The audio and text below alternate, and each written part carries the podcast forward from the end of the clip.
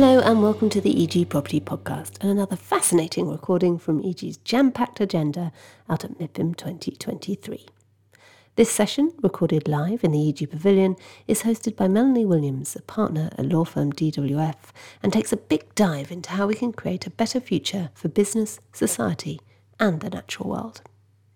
The recording begins with a special presentation from Christine Auclair, coordinator of the World Urban Campaign at the UN Habitat, who speaks on the work that they're doing to help businesses accelerate their development. Then it's straight into an insight filled conversation around how important quality architecture and planning are in improving the quality of life for everyone, and how global education needs improving if we really are to achieve our goals. This is a must listen for anyone who cares about the impact real estate has on our planet. Enjoy.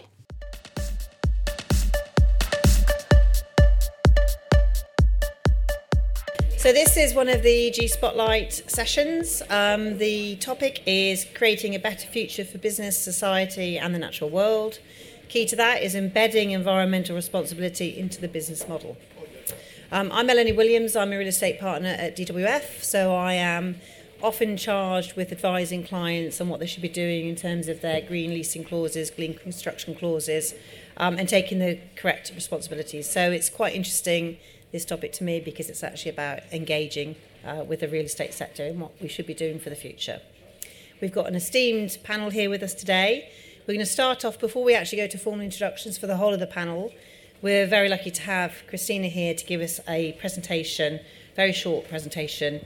Um, Christina is a coordinator of the World Urban Campaign and campaign at UN Habitat, um, and is going to just run through uh, UN Habitat and the work that they're doing at the moment um, in respect of how business and industry can accelerate the achievements uh, of the development goals in cities. So, Christina, if we swap places and let you do that, and we'll come back and formally introduce the panel. Thank you, Melanie. Uh, many thanks. Uh, thanks to EG for organizing this session and inviting us to the panel. It's a bit unusual. We are from the United Nations. Here, we are here with, at the MIPIM because we work on cities. We are the UN agency working on uh, human settlements, and our headquarters is in Nairobi, Kenya. Uh, so I'm happy to kick off this session on the theme environment. Um, so, from our perspective at UN Habitat, uh, I don't know if I'm getting it right. Yes.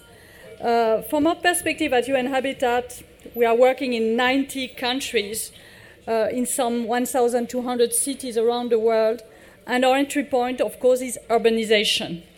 Uh, maybe we don't talk enough about this uh, at the MIPIM, but that's the mega trend currently as we speak, and that also represents vast opportunities.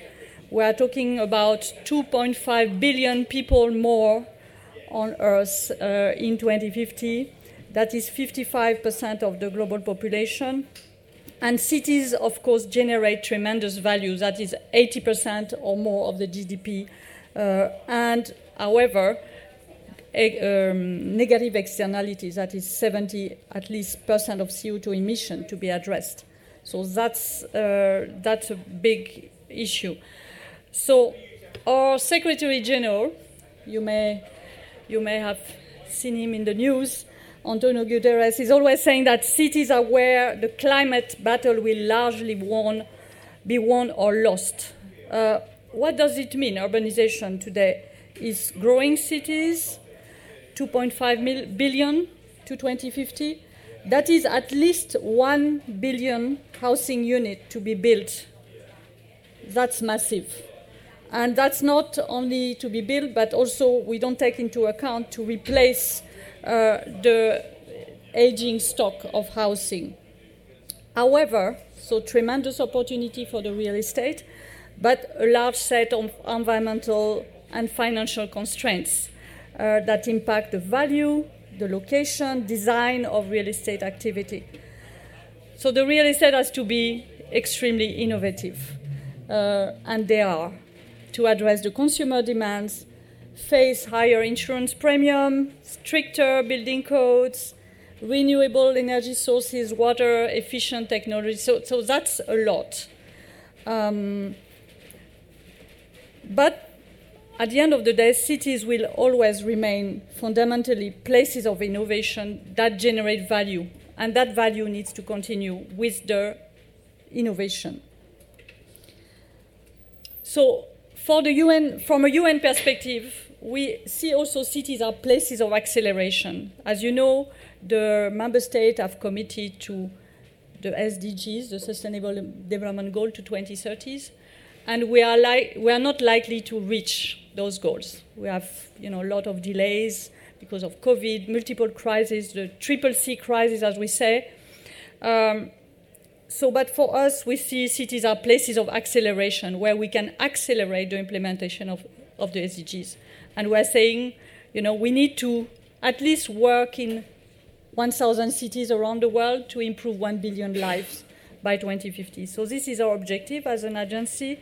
And we have that platform to bring together partners around this focus.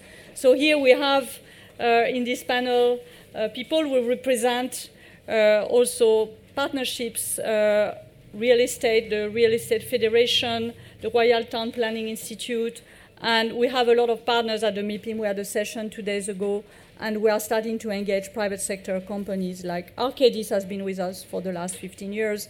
Uh, you know, but there are a lot of opportunities to work together. We work in 90 cities on the ground on urban transformation with government and, and uh, many, many partners.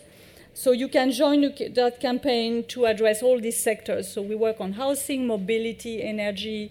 Reconstruction is a big deal at the moment uh, with all the disasters around the world. Uh, planning, uh, digital transformation, urban regeneration. So these are all sectors you work on. And housing is, of course, a key priority at the moment, focusing on affordability, sustainability, inclus- inclusiveness. Second, climate action, uh, decarbonization of construction, infrastructure, and services, and addressing urban crisis. In, in the last 20 years, we had 7,400 disasters. That's uh, almost twice the last the 20 years uh, period of before, and that's almost three trillion dollar cost uh, for the world. So I think we need to be resilient. Uh, is clearly a priority for UN Habitat, and working with the private sector, the real estate, is essential so at the same time, we cannot lose track of the quality planning and architecture, and that's why we have the Royal Town Planning Institute here in the room. But we are working with architect planners to create dynamic communities to influence the way we design and produce space to generate higher value. Because we have to understand that space has a value and it can be increased by having a creative environment. Um, so I will stop here.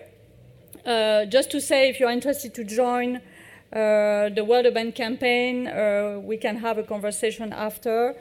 Um, the World Urban campaign is increasing the conversation on all those topics, showcase solution, and essentially we take action and we want to have impact and generate impact with our partners. So here I've put on, uh, on this slide a few uh, key uh, ideas and uh, topic of discussion for this panel. And uh, Mani, Melanie, over to you to continue the debate. Thank you. So, just before we go into the three topics, if I could just uh, introduce more formally our other panel members. Um, right at the end there, we have Sue. Sue, thank you for joining us. Sue Bridge is the president of the Royal Town Planning Institute 2023, a chartered town planner, and experience much experience in local government and development. So I don't, Sue, if you just want to say hello and introduce yourself. Hello. Um, thank you very much for inviting me to this panel session. Um, as Melanie said, I've got a lot of experience in local government, in the private sector, working for major house builders, and I also now run my own independent planning consultant. As president uh, this year, uh, my main um, theme is resourcing of the planning system. Without more resources, that is more skills, more planners, we, uh, we won't be able to tackle the problems facing us, um, in particularly in cities, but we must also remember the ecological crisis that we face. Thank you. Thank you, Sue. And right next to Sue is Susan Greenfield, World President of the FIABCI, International Real Estate Federation. Susan, if you want to give a little introduction. Thank you very much. Um, it's called FIABCI. FIABCI. Um, I know it's a little difficult, but uh, we are a federation uh, of many different disciplines of real estate. It's a pleasure to be here. I'll speak a little bit more about that when I have my turn. I've been in real estate for 50 years. Um, I always say 45 plus, but it's 50 years. And uh, clearly, I've held many different positions in the industry from a corporate level all the way working with um, many different important clients. And uh, I have a broad base of real estate experience. And being the elected president this year for FIABCI, world president, um, it's really an honor to represent them. Thank you, Susan. Thanks very much. And last, certainly not least, is Julian Josephs. Uh, Julian is a professor at Georgetown University, uh, uh, lecturing on the graduate program in their School of Continuing Studies, uh, their global real estate transactions and internship courses. Um, President has had past roles also at FIABCI, um, so we're very glad to have uh, Julian here today to tell us a little bit about global education. Um, yes, I'm, past world president FIABCI, but my focus since I've been the world president has really been in global real estate education because I teach in the graduate program at Georgetown, as you said, and we are teaching what students want to learn, which is the ESG of real estate they want to stride out fully equipped with the knowledge of how to get a position in the industry so they can improve the environment globally, not just in the US. As you can tell, I'm not quite from the US, although I've been there a long time. Um, but global education is today about how we can look after the resources of the future. My students take a course um, where I give them a hypothetical $100 million to spend in a country of their choice. And they have to put a portfolio together. And what they do is they have to choose three or four different properties in that country and put together what they expect, what type of return they're looking for, an exit strategy and then they have $100 million. It's all hypothetical, by the way. Um, $100 million back into the US from that country. So they have to look where those countries have invested. The pension funds, like from France or Germany, have invested in the US and look at patterns of investment and then stride forward, but remembering environment is for to stay and it's for tomorrow and that's what they're trying to put together in their portfolios. Thank you. Thank you. So we had three topics of discussion. I just would like to go through each one of those and maybe just hone in on them a little bit with the panel speakers. So I know, Christina, you covered some of that in your presentation. Um, that first discussion point was for us around addressing and building resilience against multiple crises. Um, obviously, the COVID style type crises, we're all affected by the refugee crises um, and the international conflict refugees, particularly. Um, but we've also got the impending climate refugees, um, and some of the figures that are touted around that in the future are massive uh, and quite frightening. Um, what I'm really interested in, and I know Christina, you did touch on this, is how do we build that resilience? How do we forward think our cities and what we need to be able to accommodate those and integrate those people into our societies when that actually does effectively occur? So I don't know whether anybody wants to take that one on and give some thoughts around that.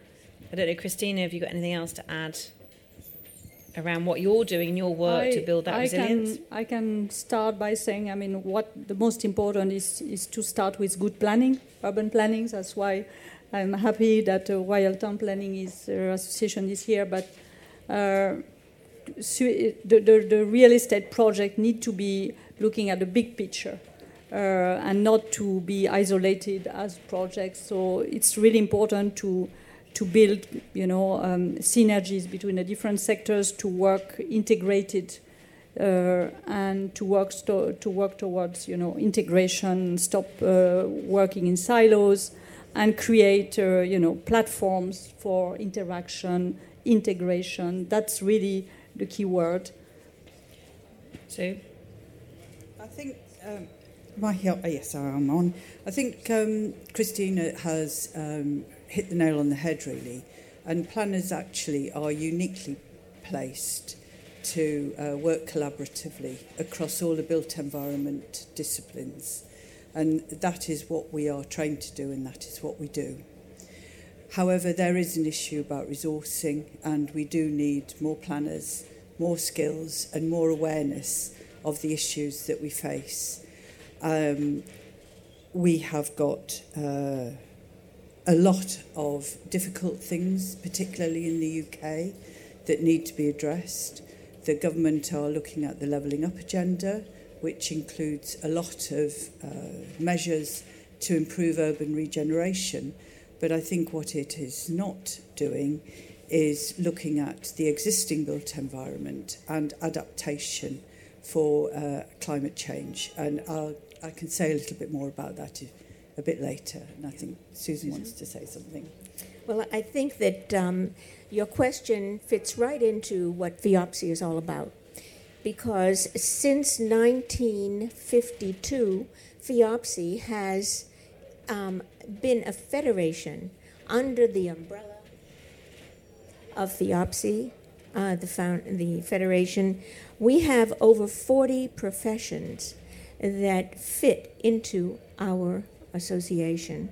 We have architects, developers, construction engineers, um, attorneys, investors, real estate brokers, property managers.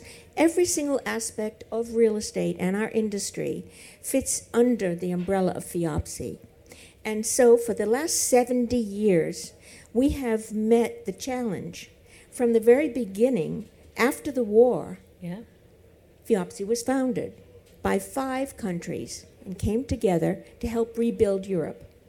And as a result of that, all of the technical knowledge and aspects of our industry came to be under that umbrella, working together to keep the peace. Collaborating, yeah. And today, we do the same thing all over the world, and it gives our members and the real estate professionals who belong to our association an opportunity to help and to build.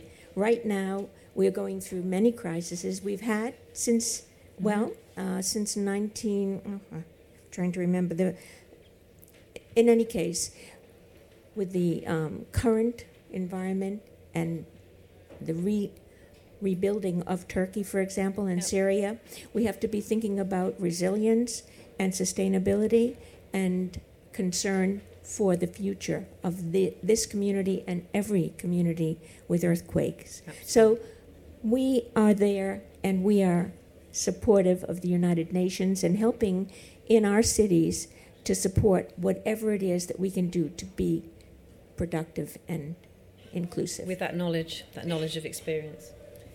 Should we, Julian, do you have something to add? Um, yeah, I'll try and add a little, but Susan said it very mm. completely. Eloquently. Um, it's really about what we do with the FIABCI universities. The universities are our members, and we try and give them the tools to educate their students. Um, we're lucky enough to have them all there at FIABCI, so it gives us that chance. And our students want to learn, and whether they're in whatever country they're in, they say, we want to go forward, but in an environmentally friendly and uh, satisfactory way. So that's what we're trying to do at FIABCI. Yeah. I appreciate the opportunity. Yeah, Thank they're invest, investing in their in their futures, aren't they? Um, the second discipline point uh, that we had up was how do we raise awareness and of the value of space itself, quality architecture and planning being key to that. Um, I was having a little think about that um, topic earlier and thinking to myself, well, how do we actually force that change um, for the future? And is that uh, uh, forcing of change around legisla- legislative uh, decisions? And is that carrot or is that stick? And in that respect, are we talking CP- a new form of CPO powers, for instance, in respect of stranded assets because where does the money come from otherwise? Um, or is it tax relief to incentivise redevelopment? Um, but we have definitely got a burning platform with our existing uh, buildings. Um, and I was just saying to Sue earlier, I went to a session earlier this week, and I probably get the figures completely wrong, but somebody had said that there's 500,000 stranded flats in Paris, um, all individually owned by people who may not have the money to do anything about it. Um, they are five or six years ahead of us in the UK in terms of the energy efficiency regulations, and it just felt to me that we were sleepwalking in the UK into a little bit of a similar issue.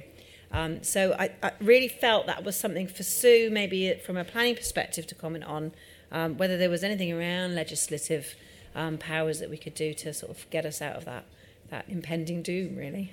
The um, the levelling up and regeneration bill, which is going through our parliament at the moment, does contain uh, new CPO powers for urban regeneration, but I do not think it covers adequately the issue of adaptation of the existing infrastructure and built environment. And that is an issue that we have to tackle. Now, the um, government has to publish by the end of this month its roadmap on how we are going to achieve net zero by 2020, 30, 50, and how that is going to work in stages 2025, 2030, how we are actually going to get there.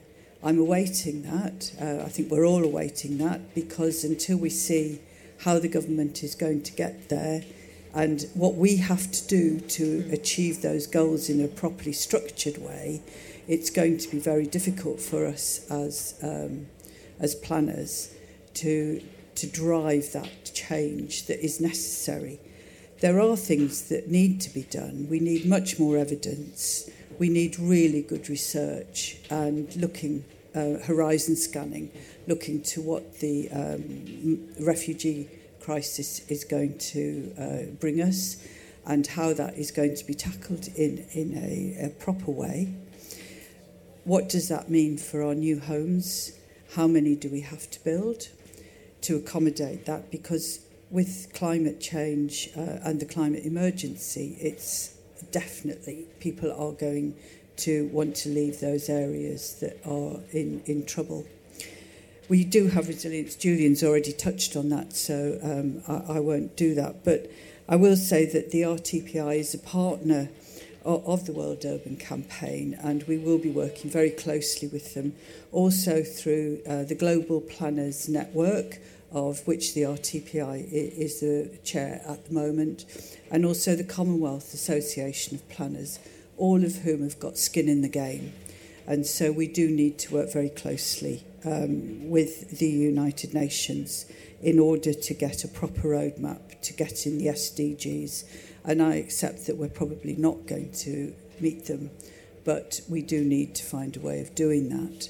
Um, there is a, a brochure Uh, planning is global. Uh, Victoria Hills, my chief officer, has got um, some copies of it, which sets out some of the work that planners are doing, our members are doing around the world, um, particularly uh, on climate change and uh, sustainability issues. And so please, if you're interested, help yourself to a copy of that. Thank you.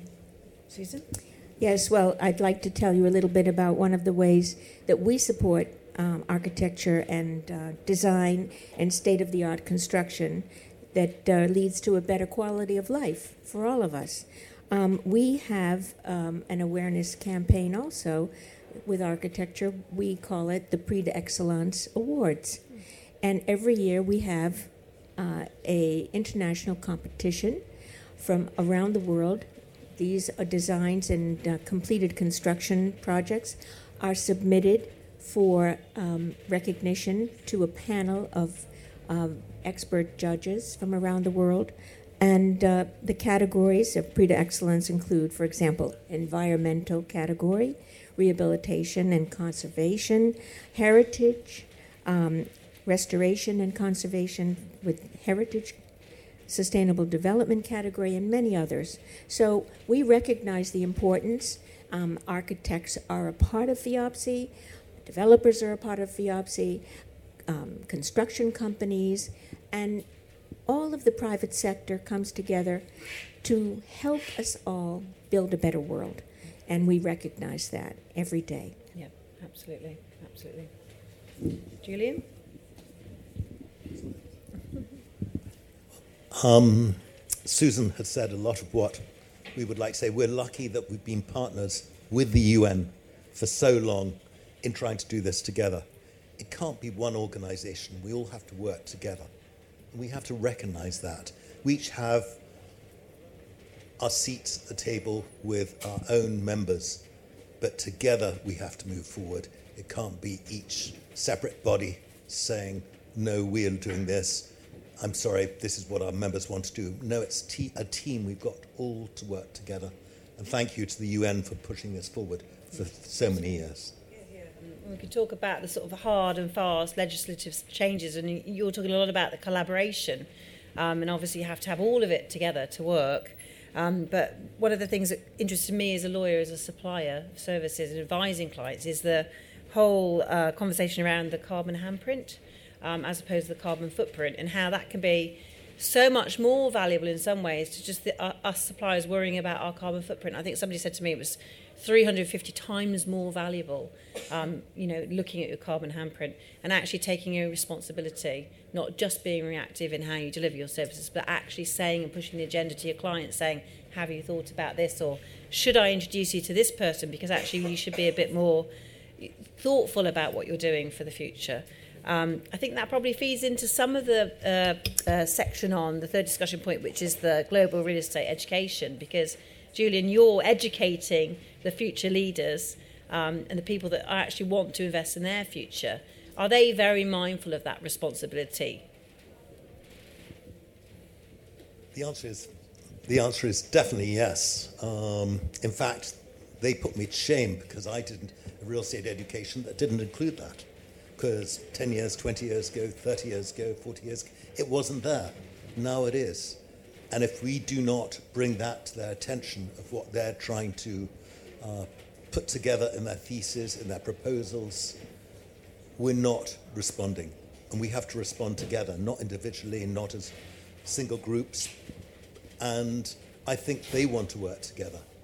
Uh, they are willing to take on tasks that previously we never looked at. And with all the subjects you just said, it's part of their future and part of the education we try and impart, which FIABCI is embedded with. Yeah, excellent. Sue? It is absolutely essential that education covers all of these issues. And I'm seeing from our young planners coming through um, the system now that it, it is uh, at the forefront of their minds. However, that is not enough. We need proper legislation to drive it through because we need a level playing field across the whole of the industry to, for everybody to work off a common platform, uh, and that can only be done through legislation. Christina, and then. Yes, I just want to add to that. I mean, what the UN can do, you must be thinking, what is the UN doing here? Um, but precisely, this is uh, to play our role as a convener. We work, I mean, the UN is United Nations, our clients are the governments. So, what we do, we bring the partners together to talk to the governments, to lobby governments, to influence governments, to get, you know, change legislation, change the way we do business. What we also do as UN Habitat, we work in 90 countries on the ground. We have projects. We identify potential markets. I was saying we have up to 2050, we are going to produce 1 billion housing units in the world at least. Plus, we need to replace the obsolete units. So this is massive business, and we don't want we want this to be done right. Yeah, we need to create value. We need to create not a uniform uh, real estate production, the same in Abu Dhabi uh, as London and etc. So we we are creating currently uh, sometimes a very poor. Uh, you know, um, park of units, housing units around the world, and this is what we want to avoid. So uh, to to create, to educate planners, into quality architecture, quality planning, bringing heritage also, not losing heritage. What's happening at the moment? We are losing a sense of place, and place in the world are all going to be the same. So we need to instill a sense of place. We need to keep our heritage, to nurture culture, and explain the value of, of, of space, of place, the value that it creates. And this value also for the real estate. When you create a quality uh, development. This is value. People want to live there. Yeah?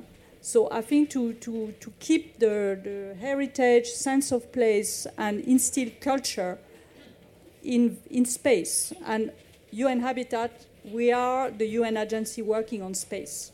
It's the speciality of our development. It is essential. Uh, what we also want is to connect so the, the, Sustainable Development Goals are about urban poverty, they are about education, they are about gender equality, they are about water, uh, keeping nature, etc. So we want this to be translated at the city level.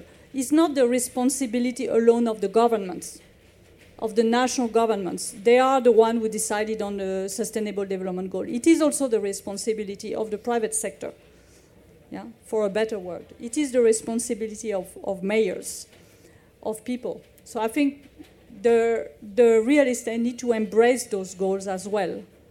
It's not only business, it's also, it's also connecting to all those development goals and talk to the, have the same language as government also to convince them that is essential for their own future. Because if you want to run, to have good business, you need to to attract clients who are in demand of those values. Yeah? So I think it's, it's really important, and that's what we do, and that's why uh, we have you know, partners such as Arcadis or uh, Veolia, etc., because they know that they need to build in their business case those values if they want to be sustainable. Thank Over you. you. Susan, have you got any last words for us? Well, just to, to say that um, education is a big priority for FIABCI, and it's embedded into our strategic plan, the deployment of an inclusive educational policy. And we support that. You know, young people that are under the guidance of our professor and, and other educational uh, programs, that's great. They're learning everything. But what about people who've been around a long time and experienced people, like myself, for example. We have to be educated too. We're learning also. And this is something that we do on a practical side because thus it's just not going to work if we don't learn as well. Continuing. Mm-hmm. Yep. Continuing. Continuing. Continuing education. Right. Development. Exactly. yes. So that's brilliant. Thank you, panel, for, for that session. It was really, really enlightening. And I, I don't know that we've got any time for any questions, really, but I mean, no, we haven't. so I just say thank you very much um, for, for your attendance, attendance today, and it was really great. Thank you.